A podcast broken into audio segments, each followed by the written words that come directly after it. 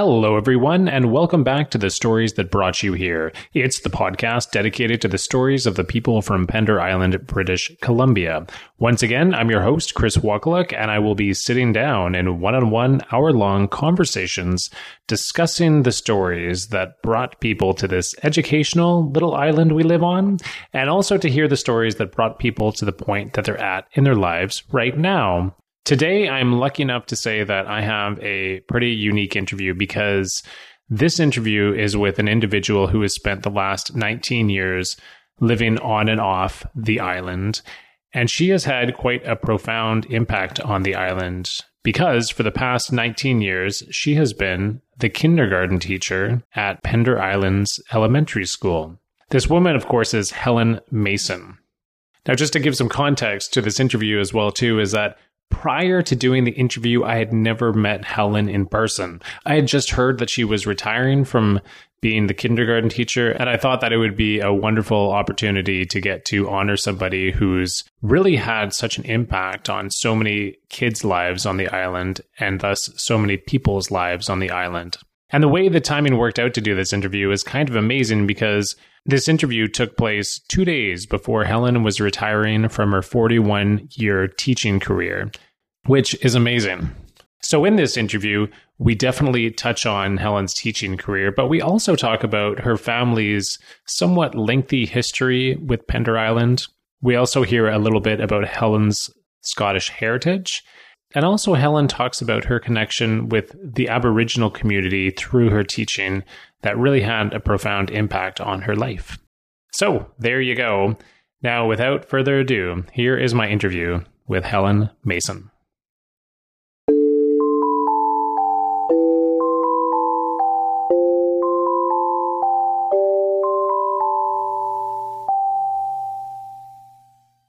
Helen, welcome to the podcast. Thank you. Fantastic. We just talked very briefly before we began and had a nice dinner with some lamb sausages. Good Scottish supper. Good Scottish supper. Fantastic. All right. Yeah. Anyway, well, let's lead into the traditional first question here, which is uh, what brought you to Pender Island? That actually is a question that has a very long answer because the road here took place over many years. My mom and dad were immigrants from Scotland. They came in, uh, my father in 1947 and my mother in 49. They lived in Vancouver. Uh, my father had two gas stations there, and they decided to make a trip to Pender Island, which my father knew about because he had been studying weather systems throughout the world and had determined that the weather in the Gulf Islands was about the best uh, all round weather experience in the world, according to his estimation. So they came uh, to Pender with my uh, oldest sister, who was a baby at that time, and went to visit Mrs. Aldridge. Mrs. Aldridge was looking for a handyman, and my father thought that he might be interested in that as a change of occupation, but he rethought that, and, and it was really just a, a fleeting uh, idea. However, his trip to Pender uh, convinced him that he did, in fact, want to buy a piece of property on the Gulf Islands and specifically Pender Island. He went home to Vancouver and it took another year or so. So, in approximately 1952, he bought a small farm and some waterfront uh, property in uh, Browning Harbor, which my mother uh, owns to this day. And on that first trip to Pender, he met um, some of the old timers that uh, people may know the names of uh, Mrs. Aldridge, Mr. Pryor, Mr. Menzies. At that time, Pender had a very small population. I think I understand that there were about 300 people who lived on Pender year round. And then it swelled in the summertime uh, with even then we had tourists who came. That's how the property uh, came into my family. And then every year after, and I was born in 1953, so every year after, wherever we lived, our family came to Pender Island to spend the summer. And um, often my father would have to go back to work, but my mother and, and brother and sisters would stay on Pender for the entire summer. And we traveled from various uh, locations because my father was in the Air Force when we moved. We lived in different locations in Canada. And so, two years we traveled from as far as Prince Edward Island, uh, but we also lived in Ottawa, Trenton, Ontario, which is near Toronto, London, Ontario, Edmonton, but always, uh, whatever, wherever we lived, we spent our summer on Pender. So Pender had a very fond memories for me, and it was the one place that was constant for my family. And then uh, when I was 13 and in high school, it was offered to uh, certain students that they could be exempted from exams if they had plans of some sort. And so uh, I immediately thought of Pender and uh, the possibility of having a little summer job. So I applied to what was then called Scott's Lair. It was a brand new uh, resort in uh, Browning Harbor. It had just been built that year. I believe it was 1966. Uh, up until then, it was just, um, we called it Hamilton Beach, and I believe that technically is what it's still called, although most islanders don't remember that or don't call it that anymore. And we used to go to Hamilton Beach. It was kind of the night, we thought of it as the nice beach uh, because it wasn't so uh, rocky and full of barnacles. And we used to go over there and play a lot in the summers. And uh, always there was a, a summer picnic for Pender people, a big summer picnic with games and so on that we had in, at Hamilton Beach. And it was close by. I was going, I, I think I was uh, all of 13 years old. So I traveled out from London, Ontario, and began work that summer, my first job and that's now known as um, is it Browning? They just call it Browning. Yeah, Browning Pub. Sure. Yeah, um, but over the years, um, it's um, been owned by various people. The first owner was somebody Dennis uh, from California. I worked for them, and then I worked for subsequent owners as well at other times. I also worked in the summer at we called it Bedwell Harbor Resort um, and it's since been called Poets Cove and been quite uh, quite a bit um, built up. So anyway, those were my jobs in the early my early teens. Were on Pender Island, and then I went to university and eventually became a teacher. And the job that came available to me uh, in 1977, I'm feeling very old, was uh, in uh, Gold River on the west coast of Vancouver Island. And I went there and uh, was a teacher of various grades, but mostly uh, kindergarten and grade one. I stayed there for 22 years. Uh, that's where my children were born and uh, raised. And then in 1998, the mill simply closed because of world markets. The mill closed, and everybody who worked there uh, was uh, laid off. And so we knew in August of 1998 that we were going somewhere, but we didn't know where. We just that we couldn't. Um, my husband had lost his job, and uh, that we would have to move. And then, just out of the blue, I, I uh, it was a small town, and so my children and I always went home for lunch. And uh, one day I was home at lunch, uh, cooking lunch for my kids, and I got a phone call from my mother to say that uh, she had been into the school and just was chatting with the uh, secretary and that they were looking for a kindergarten teacher, kindergarten and special ed, and uh, that they had not found one internally. And so my mother phoned to say, I think this is it. I think you should apply. Um, but it, today is the closing. So that very afternoon, I had to uh, come up with a resume, which I, I, had been in the same place for 22 years. I, my resume had changed quite a bit since then, but I quickly put one together and applied mostly to appease my mother, but also hoping, just kind of hoping that it might come to fruition. And that was sometime in January of 1999. And by February 1st, I was here on Pender working um, at the at the school until actually two days from now I will be retiring. So that's my long answer to how I came to Pender Island. All right, yeah, for sure. There's a lot to unpack there. I didn't actually realize you had such a rich history with uh, the island until today mm-hmm. when we spoke on the phone earlier. But before we unpack that, I just want to ask a question about when you found out that you got the job to mm-hmm. work on Pender Island. What did that mean to you? Well, in 1994, so five years earlier, uh, my father became very sick and uh, ultimately did die.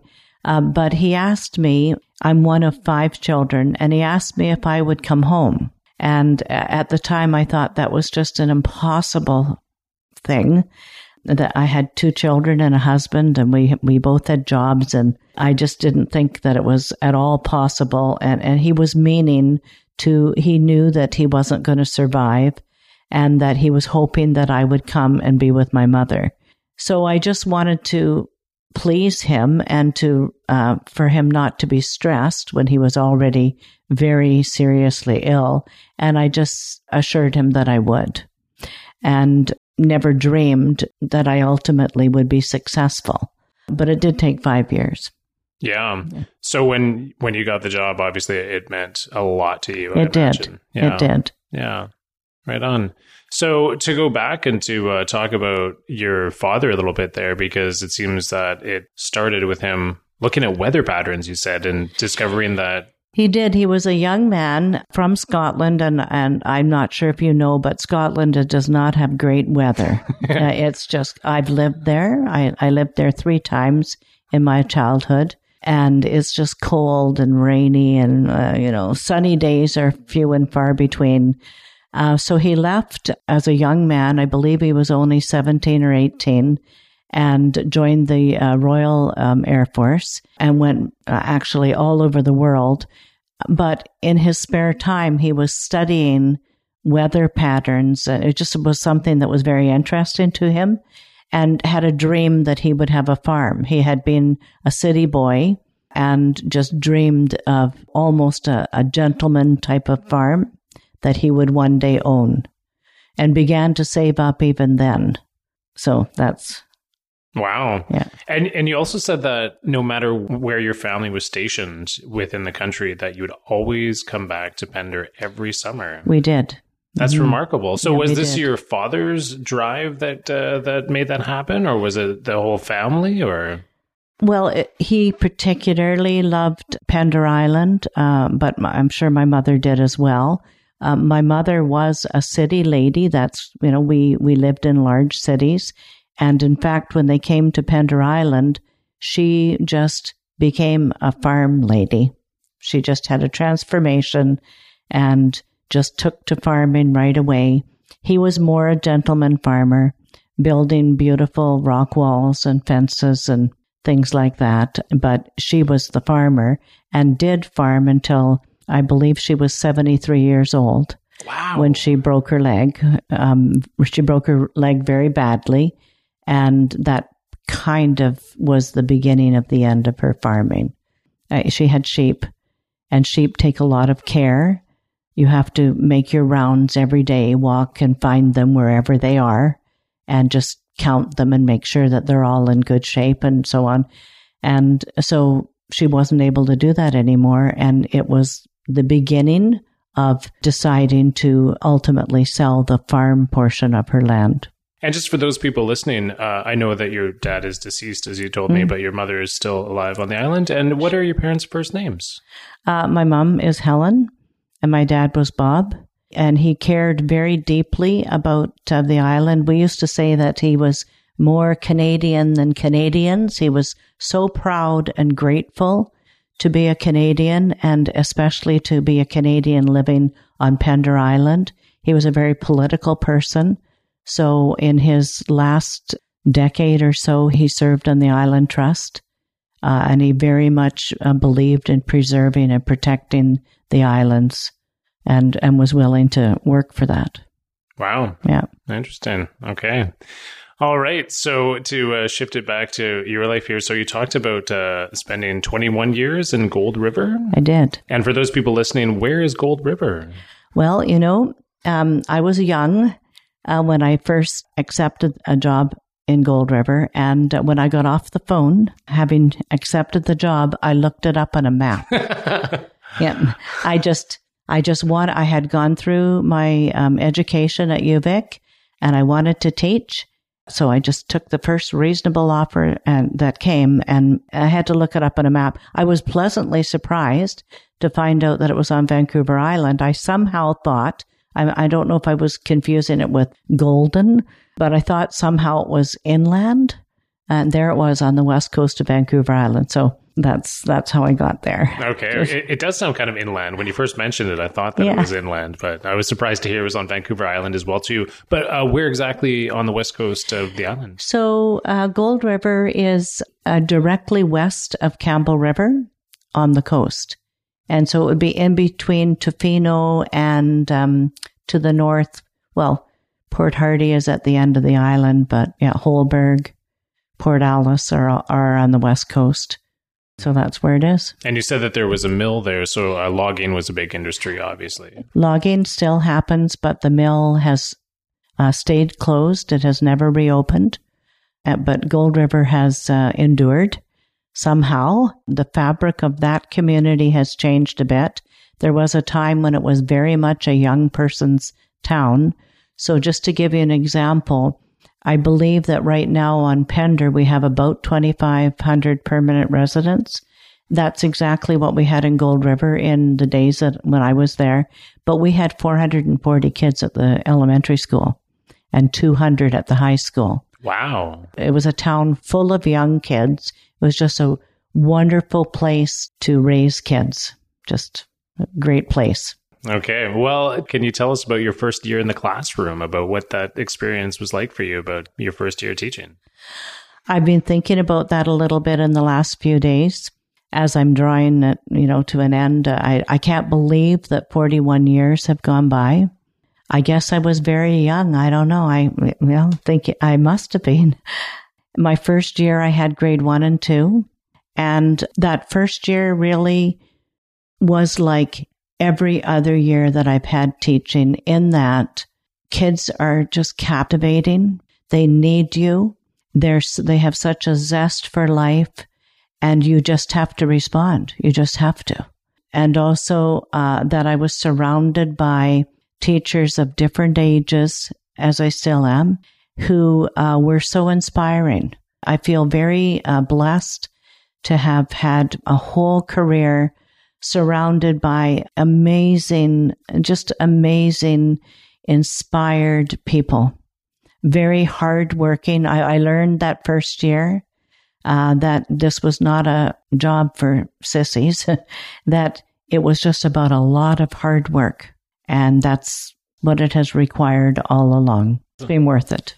Right on. So you talk about being inspired by other teachers. Is there anybody that stands out in mind to you that uh, you were inspired by? I kind of hate to single out anybody because there have been so many.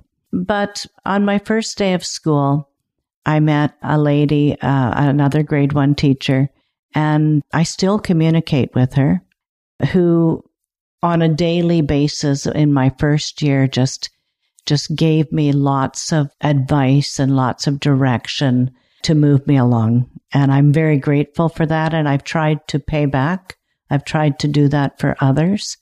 That's my hope anyway. Okay. Well, we'll we'll fast forward uh, from that time in Gold River into uh, teaching on Pender Island, and you have a, a, long long history of teaching on Pender Island kindergarten. Did you start teaching kindergarten on the? Island? I came to take a kindergarten teacher and then a kindergarten position, which was only half time at in those days. And then the other half of my job was special ed learning assistance. I just have a bachelor's degree, but I had had a lot of experience with special needs kids. And so that's why I um, was given that position, I believe. And how was it working with special needs kids? Because uh, my mother actually was a teacher and she did some special needs teaching herself. But um, just to hear it from your perspective about uh, how how was that as as a job and an experience, let's say. gee, it's it's hard to explain. It's just uh, all kids. I, I don't really see them as being different. All kids have challenges. All kids have strengths. They might have a little bit extended challenges, but all kids do. and they all have strengths. They all have things that they are able to do. So I don't know whether I would say that they were, that special needs kids are terribly different or that the job is terribly different. Any group of kids has just enormous needs that teachers are expected to respond to. And we do uh, to the best of our ability. Sure. Because yeah. as I said earlier, you have to. You have to respond. Yep. You're standing there in front of them and, and you're running the show, and um, pretty quickly you respond.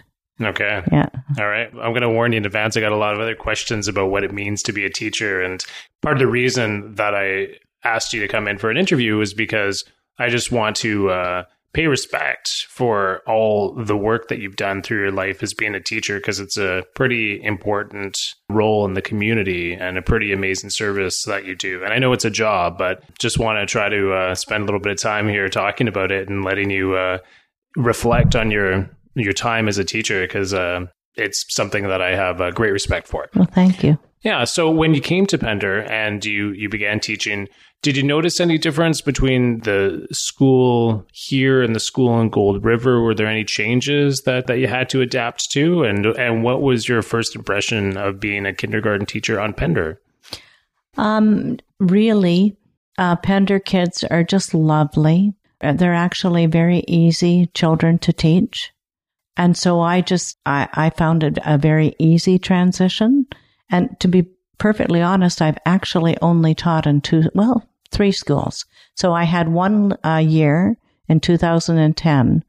I went for one year to teach on Saturna Island. And um, that's a one room uh, schoolhouse. And that was just, re- I just always wanted to try that. I told you about the teacher that I met on my first day of school in Gold River and how she mentored me. Well, she would tell me stories about being in this place called Toba Inlet. It's up island um, on the mainland across from Campbell River. So near Knight Inlet is Toba Inlet. She had taught in a one room schoolhouse and it sounded almost kind of romantic to go and try to teach all these different grade levels. So I had that in the back of my mind. And then in 2010, I had the opportunity to go for a year to Saturna. And I just, it was very unique and I really enjoyed it. So I've actually taught in three schools in my entire career, which is relatively unusual. Yeah, that does seem in 41 years, 3 mm-hmm. schools mm-hmm. doesn't sound mm-hmm. like a lot, but it's good stability though. It is. Made yeah. for a stable, stable life. But how, how was that experience teaching in Saturna? How was it what you were expecting and what happened with that experience that you were not expecting? I suppose I hadn't expected that it would be such hard work. I actually only had four children, but they were at different grade levels. And I always, I guess, have expected a lot from myself. Anyway, uh, they were, they, because you were able to give such instant feedback to every uh, assignment that they do, everything that they do, you can do so much more in a day. And it was a tremendous amount of preparation to get ready for four different grade levels for the kids to put in a very hard work day. Yeah, so it was, I wasn't expecting that. You, most people would say, oh, four kids. Oh, gee, that's easy. Um, no, it, it was not. it was not. And it was also hard to create a fun atmosphere because I've been used to large numbers. I've been used to classes of at least 18, you know, to 20 something. And then to suddenly have four, it felt kind of flat to me. Yeah. So it was quite challenging, but I, am just beautiful. Uh, really a lovely year. And I felt it was very satisfying. I felt that I was able to tailor every assignment specifically to that one child that it was designed for it was just very satisfying. Sure. Yeah. I guess you know when you put hard work into anything, it's really satisfying. It is definitely right. Yeah. But uh, yeah, that is kind of funny though. That yeah, I would I would think four kids. Wow, you got this made. Yeah, and it's also uh, quite isolating. Uh, in Gold River, I was uh, I think we had twenty odd teachers on our staff plus support staff. On Pender, I believe there's six or seven and support staff. So I had never been completely on my own. And that's quite isolating. I think I did okay because I was in the end of my or towards the end of my career. So I was able to go and survive without that mentorship. Okay, so you're yeah. just able to draw upon some skills that you learned in the past. Exactly. And, exactly. Okay. Yeah. All right. So what uh, what made you decide that this year you were going to retire? What brought that decision on? Um, gee, a, number of, of different things. I, I just decided that it was time to make the call before I'm too tired. I was trained as a music teacher, and uh, Kodály, as a well known music educator, he had a a quote that I used to actually have taped on my desk. And it said that only the best of everything is good enough for young children. And um, it's time to pass the baton, uh, take it a little bit easier. I have actually worked very hard for a long time, and I have grandchildren and my own children. I want to spend some time with them and I want to do it when I still have some energy. And uh, yeah, it's just time, but I'm not actually 100% retiring. So uh, my daughter is a teacher in Dawson Creek. This is another bit of a long story too. Go for so, it. So in 1975, I was in, in, in the education faculty at UVic, and it was presented to the large group, my entire cohort. I'm not sure how many it would be, but maybe 500 education students that we could uh, join a special group, a Dawson Creek seminar, if we were interested, and that we would be going there to student teach and be offered, as long as everything went well, we would be offered jobs at the end of it. And this is in the days which, well, actually, most of my career, things have been very tight for teachers. Um, there were not a lot of jobs to go around, so it sounded very good to me. And I joined that Dawson Creek seminar, and it, it was getting towards the end of the year, just before we were going to be heading off to our um, student teaching gig. And at that time, it, I began to realize that I was going to get married. I hadn't planned on it, but that's what was going to happen. And I felt that it was kind of dishonest to go to Dawson knowing that I wasn't going to be accepting a job at the end of the student teaching time. So I um, didn't go. But that interest was always there to, you know, to be in the North and just to experience what that was like. So that was in 1975 that I could have gone to Dawson Creek. Here we are my daughter now teaches there. And so uh, I'm going to go spend some time with her and uh, do some uh, what we call TTOC, and so subbing in the schools there. So I'm finally going to go. Okay, it's never too late.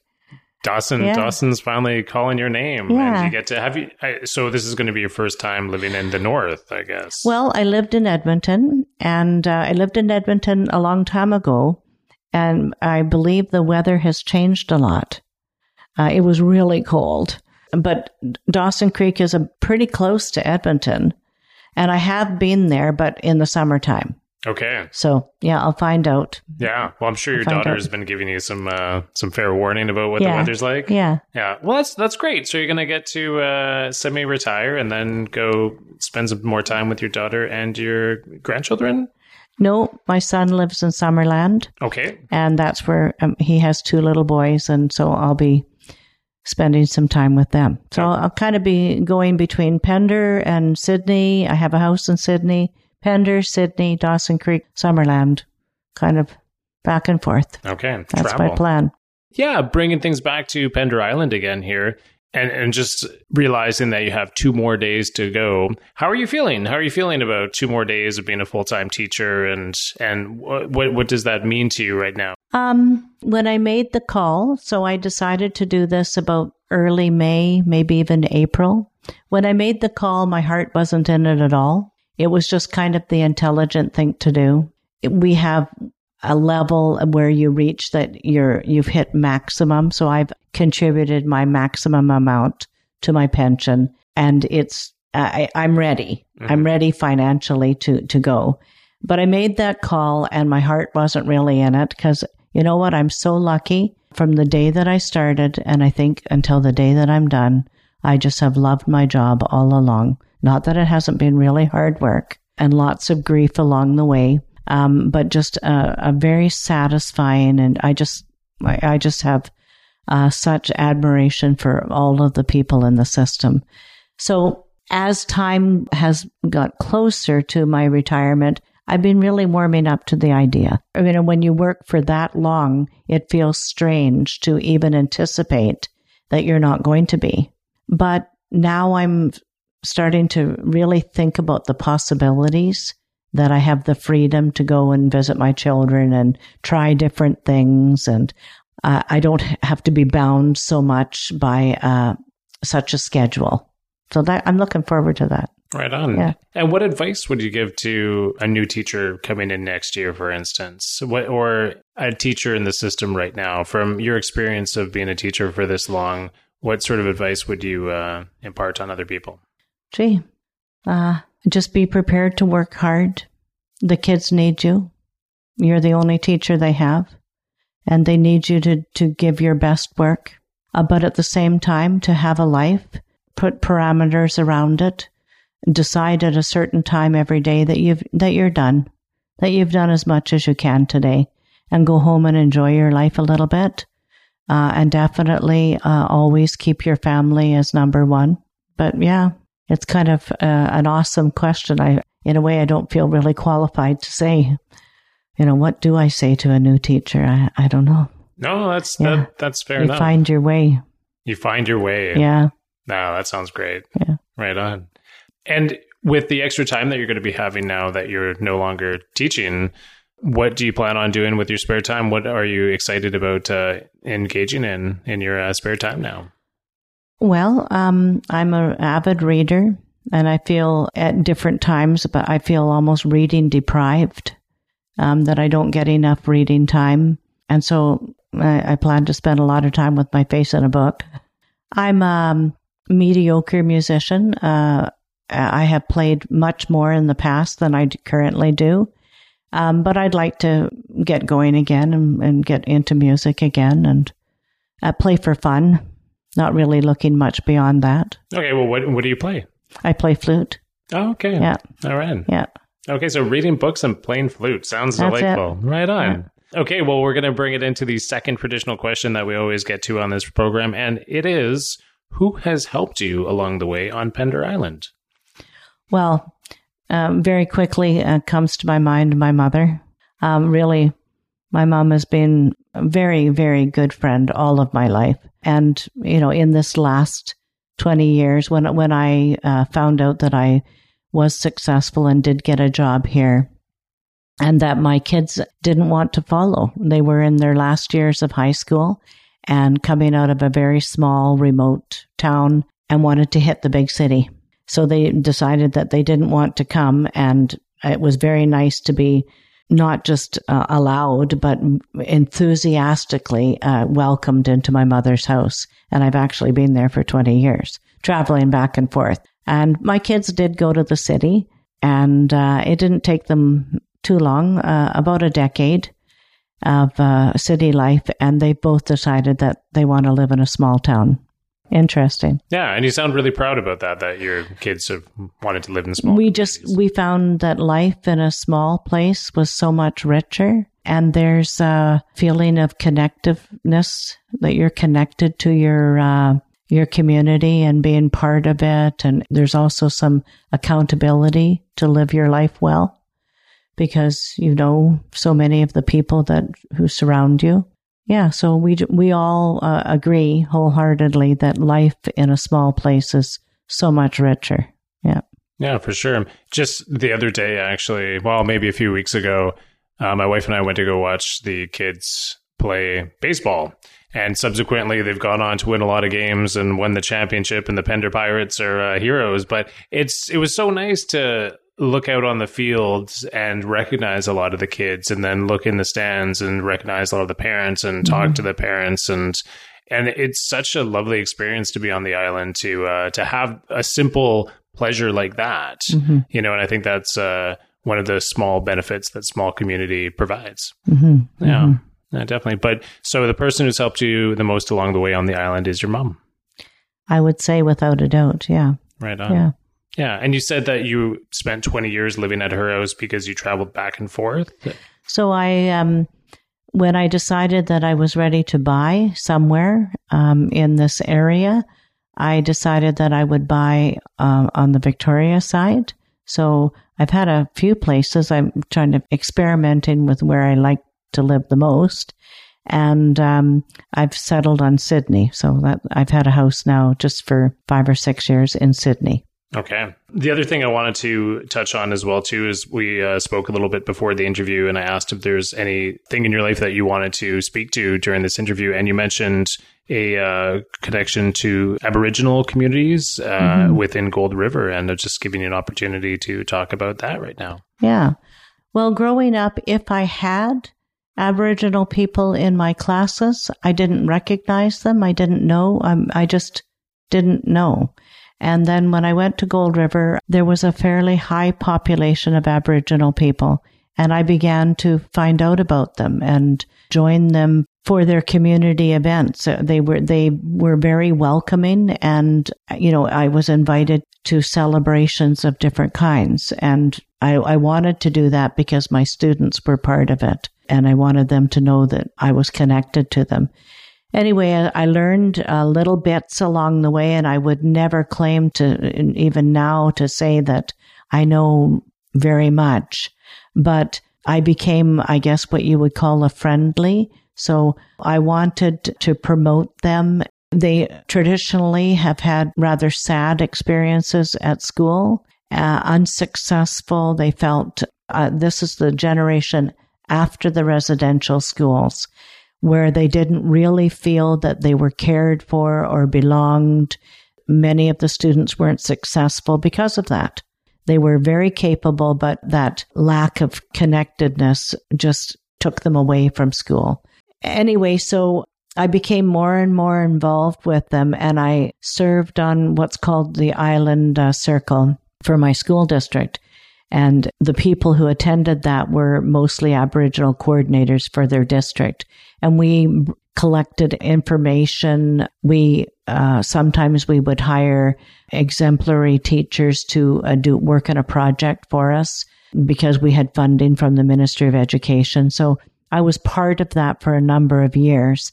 And then, uh, as I told you, out of the blue one day, I applied for the job in Pender Island. So I went to my uh, island circle meeting and said, uh, "Hey, uh, I'm leaving. I have a job. I'm I'm not going to be in Vancouver Island West anymore." And they said, "Well, where are you going?" And I said, "The Gulf Islands." And they said, "Well, the Gulf Islands has always been part of our circle, but they've never had anybody in attendance. So if you go, ask your superintendent if you would be allowed to come." So when I got to uh, Pender Island, I thought, well, I should. It was met in a very positive way. It was told, absolutely, you can go and represent us. We would love that. And so at the very next meeting, I arrived and they said, oh, and I, and I explained that I was now the representative for the Gulf Islands. And when I left Gold River, I said to the uh, Aboriginal people there, I'm going to go and be your ambassador. I'm going to go try to teach people the things that I've learned from you. And I hope that I have done that. That's been my objective.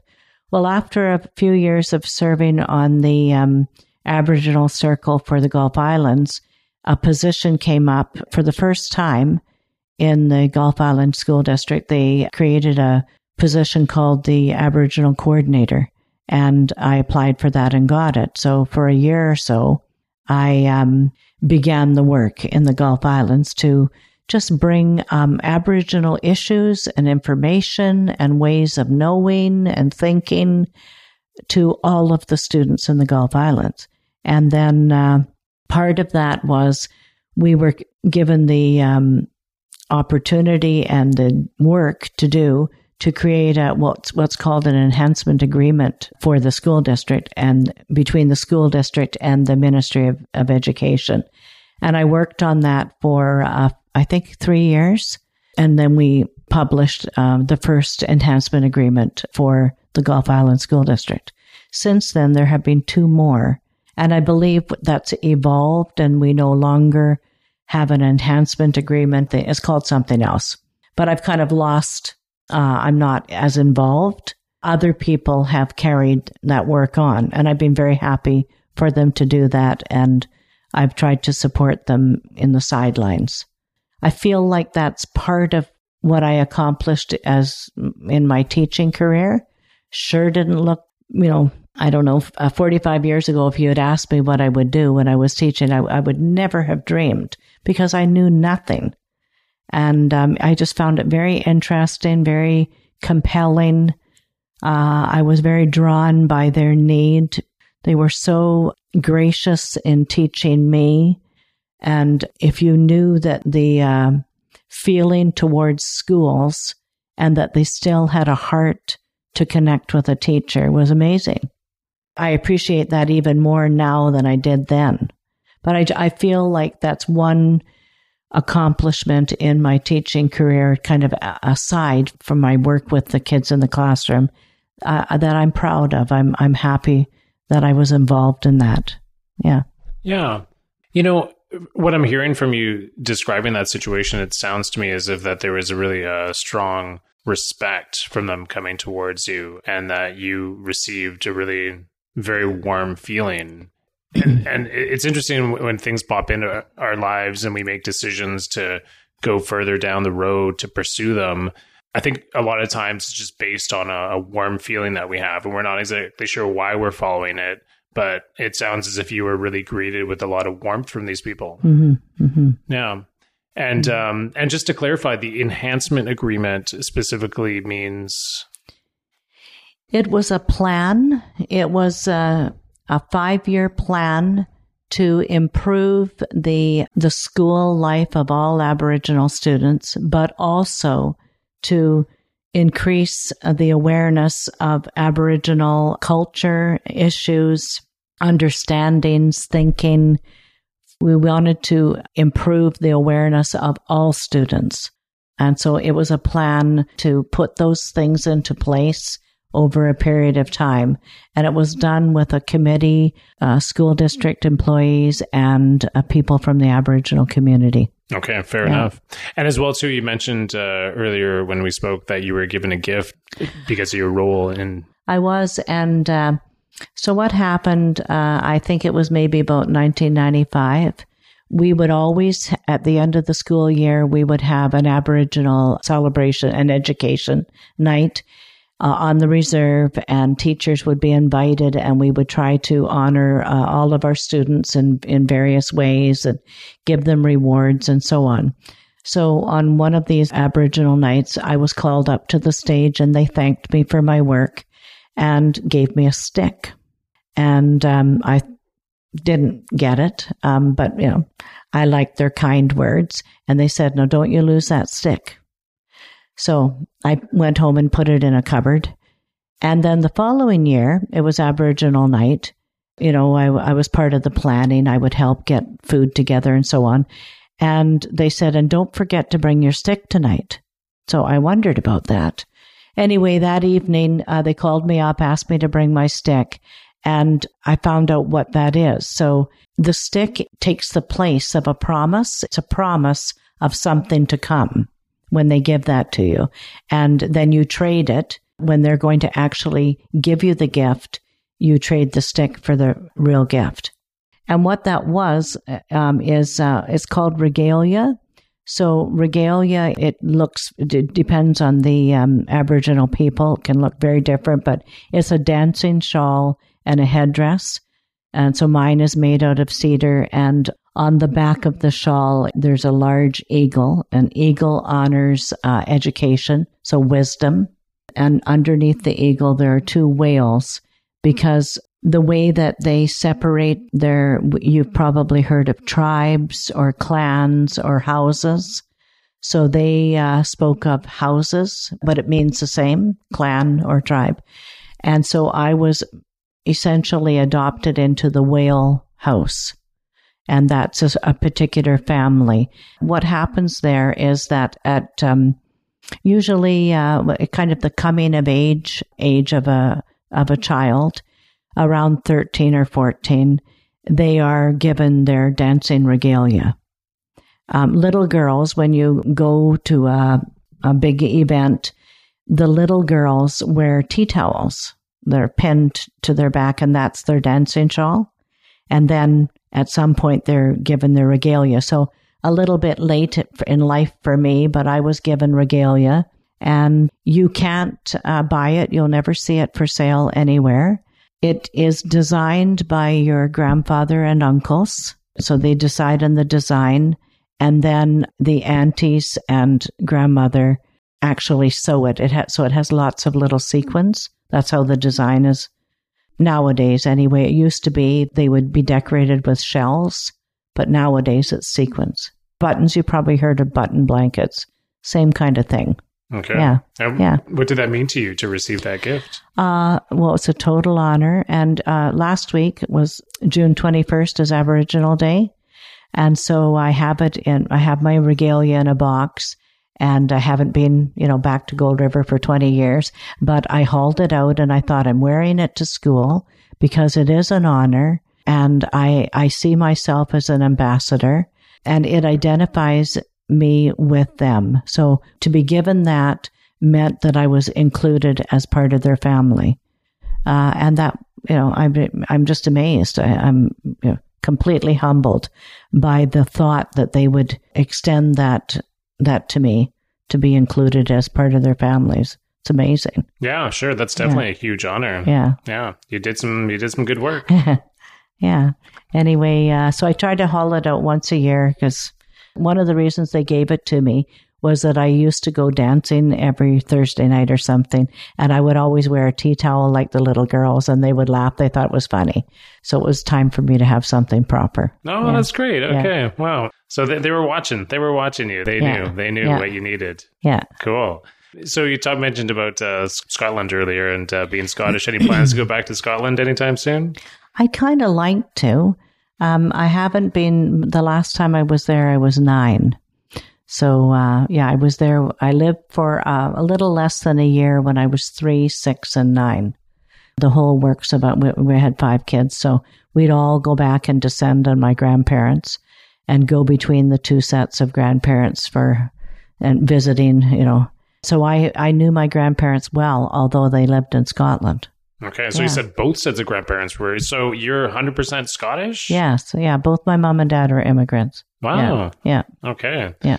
Any uh, any immigrant stories to share from your uh, parents' experience coming in, or Just that my dad uh, grew up in the tenements and uh, with very few um, prospects and decided to join the RAF and, and then saw the world and decided that uh, Canada was the best country in the world, and which I still, I believe, I agree with him, and that he was going to emigrate to Canada, and he did. And he came, he arrived with uh, very little money and uh, just a kit bag and just an intention to um, find his place somewhere in Canada. And uh, he originally went to Northern Ontario, which, as you know, I mean, it has its own beauty, but uh, not compared to here. It, it does. It has its own it beauty. does, it does. And uh, but he made his way to uh, Kelowna, and um, and that's where he uh, he began his family. But he knew my mom from Scotland. They they were family friends. They knew each other, um, and so he came a, a couple of years ahead of her, and then she followed him. Um, but they did know each other in Scotland. Their families knew each other. oh wow, yeah, that's yeah. really interesting. Yeah, so my grandmothers were very good friends. Oh wow. yeah, that's yeah, it's very nice. Yeah. Yeah, yeah, that I've never heard that before. Oh. No, that's that's a pretty unique story, and I think that as time goes on, it's going to become even more and more unique of a story. That, yeah. yeah, interesting.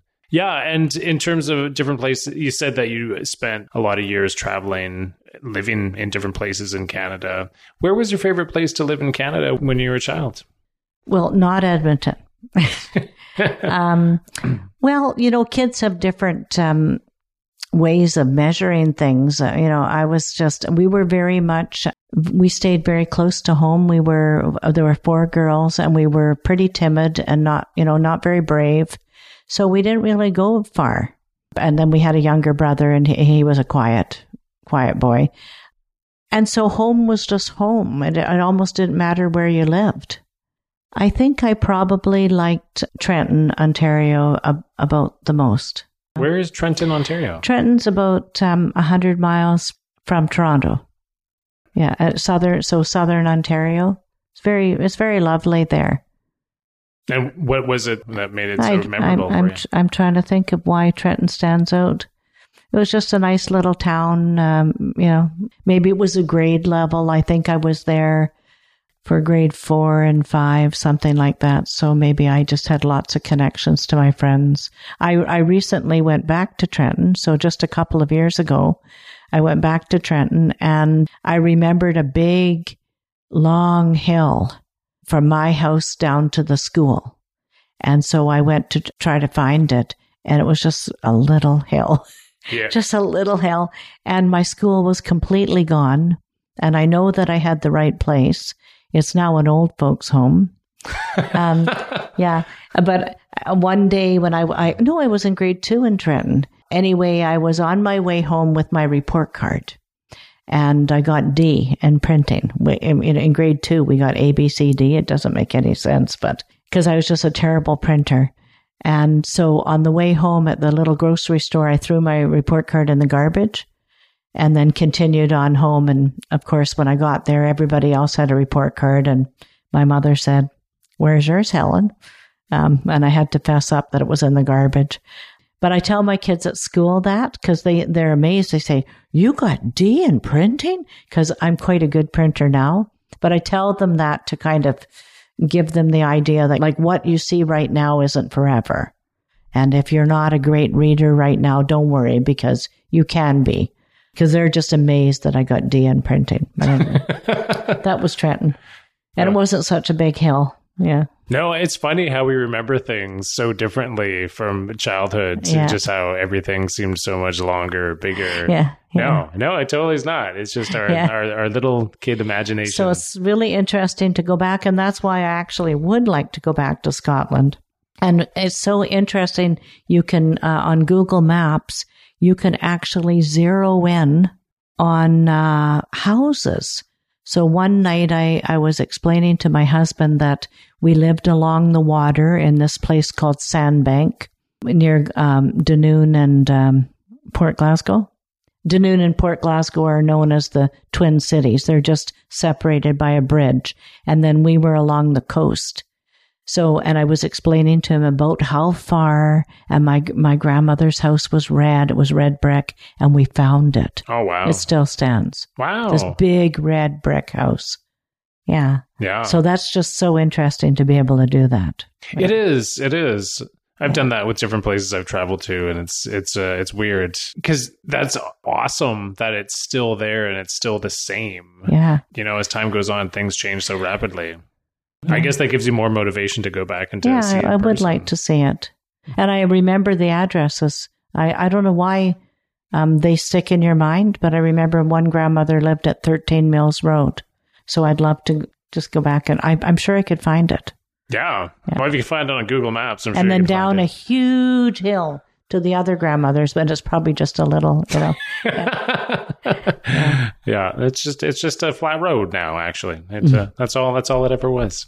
yeah. Um. Okay. Well, we're nearing the uh, we're nearing the end of our time here. That went by really fast. Did. Yeah, but is there anything else that you want to talk about? Anything else that you're thinking of that's on your mind that you want to speak to?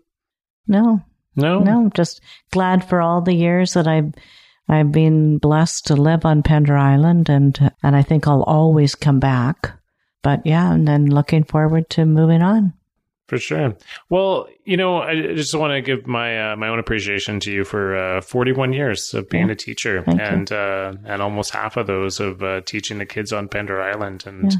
I think uh, I think you've had such an impact on so many people's lives, and yeah, I'm happy you were able to come in and share some stories with us, and uh, we can put this out to the uh, people of Pender Island and have a have a permanent record of uh, some of your words to share with us. So thank you so much for coming in, Helen. Thank you. All right, have Yeah. a great night. Okay.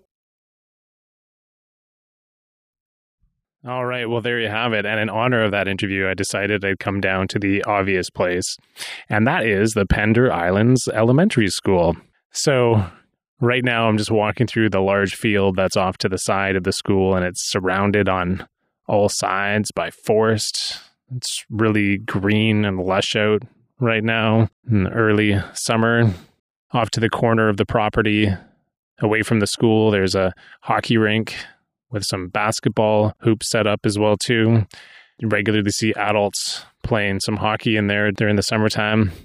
There's a cob building just off to the side of that and also a school garden as well too. And the school is located on the left-hand side as you're driving down towards the bridge that connects the North Island to the South Island. And it's kind of hard to miss as you're driving by because it's this really beautiful natural environment it looks like and a really really nice looking older building and what appears to be a pretty nice place to go to school every day or go to work every day for Helen for the last 19 years.